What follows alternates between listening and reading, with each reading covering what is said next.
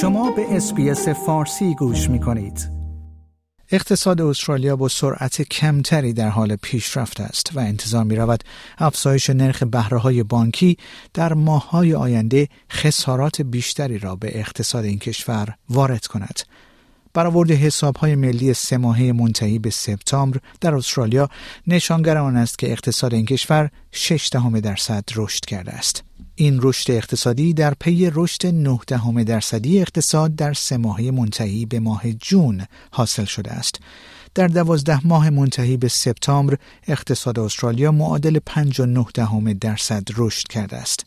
خبرگزاری اسوسییتد پرس در استرالیا به نقل از شان کریک رئیس اداره آمار استرالیا نوشت سه ماهه سپتامبر چهارمین سه ماهه متوالی رشد اقتصادی پس از انقباز در سه ماهه منتهی به سپتامبر 2021 بود که تحت تاثیر شیوع کووید 19 قرار گرفت.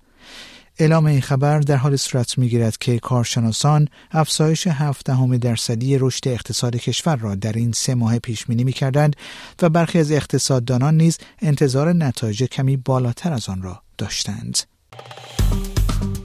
لایک، شیر، کامنت. اسپیس فارسی را در فیسبوک دنبال کنید.